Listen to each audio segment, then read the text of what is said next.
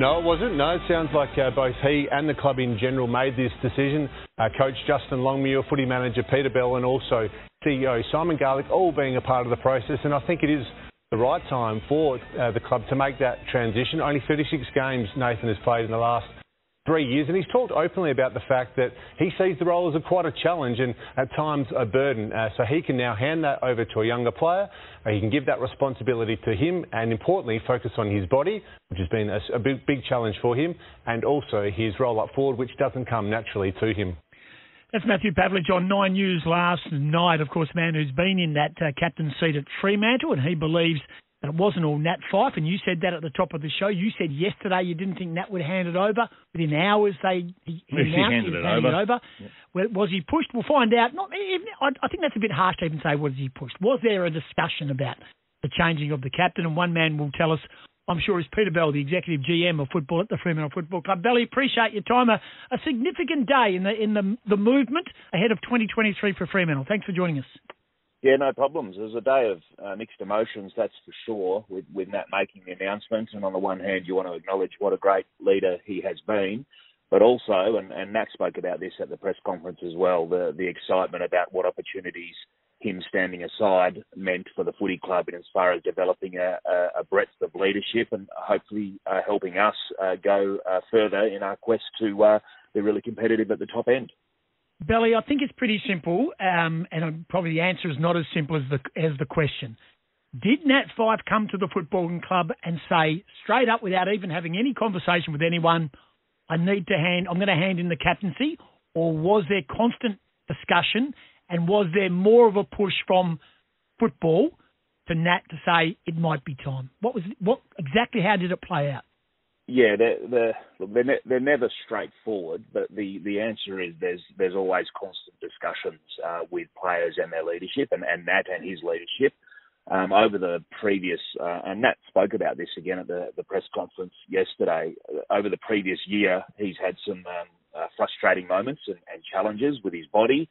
Um, and then, uh, you know, missing a lot of footy last year allowed him to sit back and, and watch how the team developed and, and how the leadership developed. So, I know he was having a lot of conversations with uh, people within the footy club, his teammates, certainly the coach, uh, myself at times, and others within his own inner sanctum about what would be the best thing for the footy club moving forward, and certainly what would be the best thing for him uh, to get back out on the park. It, it does take a lot of your energy, and I think uh, that Matt saw the possibilities. Uh, as far as him able to divert that energy solely into playing uh, as being a real positive thing, as well as being comfortable with the leadership depth we have at the club.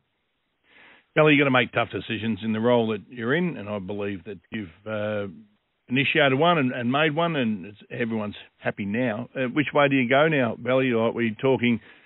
I'm sort of leaning towards my opinion would be where this group is at right now, which is so so close. Uh, a more experienced captain like an Alex Pearce to guide the two Serong and Brayshaw combo underneath him, and then maybe hand it to the young fellas a little bit later on in time. Which way are you leaning? And whose decision ultimately is it at the end? Do the players have a vote, or is it the yourself and Garlo and, and, and Justin say, right, this is the way we're going to go?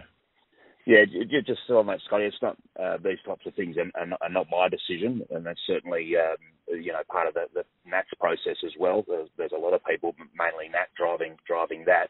As to what the process will be from here, the players vote every year. That'll that'll that process will continue uh, over the next couple of weeks, where they'll they'll have a vote for the leadership and who who they think is the best person or people equipped uh, to lead the footy club, and then clearly the senior coach, um, the CEO, uh, and, other senior people within the footy club also have some perspective and views that need to be respected.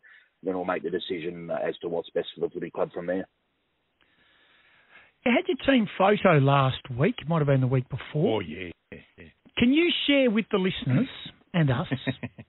Did you have a number of versions taken and we only saw one version? it's like an I'm a, I'm a celebrity, get me out of here, four different endings recorded. No, they do do a lot of different uh, photos, but the players, uh, by and large, uh, stay in the same positions. They do swap around, I think, for possibly for, for things like the purple haze photo and a few others when when other uh, stakeholders are, are, sharing the photograph. But the the team photo, I think they're in the same spot, and uh, look, much was made of it, but simply it was last year's leader, leadership group sitting next to Justin, so that was Matt, Alex, Caleb, and Andy.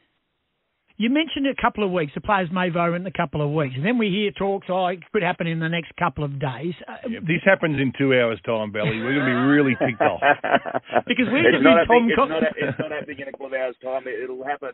We're hoping by the by the end of February um, or early March at the latest. The, the reason wow. for it is is you know we wanted to give opportunity we want to give players opportunity to lead and that's just not ju- not just the leadership group or people that'll um, who'll end up in the leadership group. That's that's everyone and, and pre-season's tough and we've been really pleased with how uh, some of our other young leaders are, are leading through a tough period. We want to give as much opportunity to as many people as possible. The leadership's not a thing that you can just switch on belly and say right there's a position vacant uh, audition it, it's something, and you know better than anyone. It's it's something that it's either in you or it's not, and and you would be aware of who it's in and who it's not in your list already.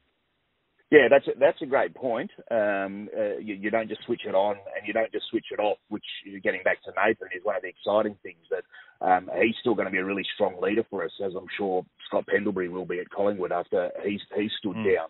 Um, but, but yeah, there is opportunity. You're always growing your leadership. The the other part of it is that um, leadership is not just a, a, thing that you go through in the pre-season period. It, it is over the course of the season and every interaction that you have at the football club.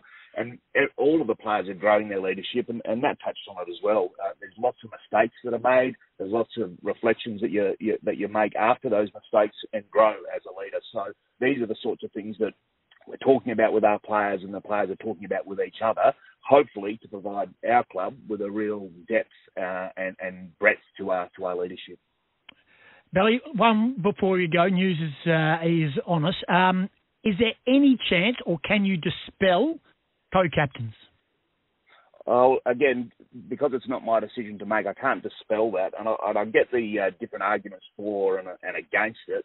Um, I don't have a personal view, um, other than you know I've always been sort of more the traditionalist, but I can't come up with a, a, another argument as to why you know co-captains doesn't work. It was pointed out to me the other day. Sydney, the Sydney Swans are a club that we all admire and think that they get their decision making right most of the time.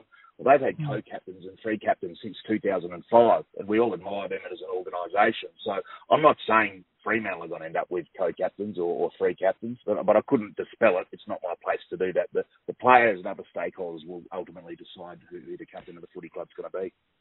Appreciate your time today. and Just give it to Andrew Brayshaw and put us out of our misery. Thanks very much for joining us. I'll let him know. I'll let him know he's got your vote. Good on you, guys. Yeah, he's got I'm my vote. 100% he's got I'm my in vote. the Pearce camp. Yeah, and poor old Caleb's going to get the bronze medal. Appreciate your time, mate. no worries. Take it easy.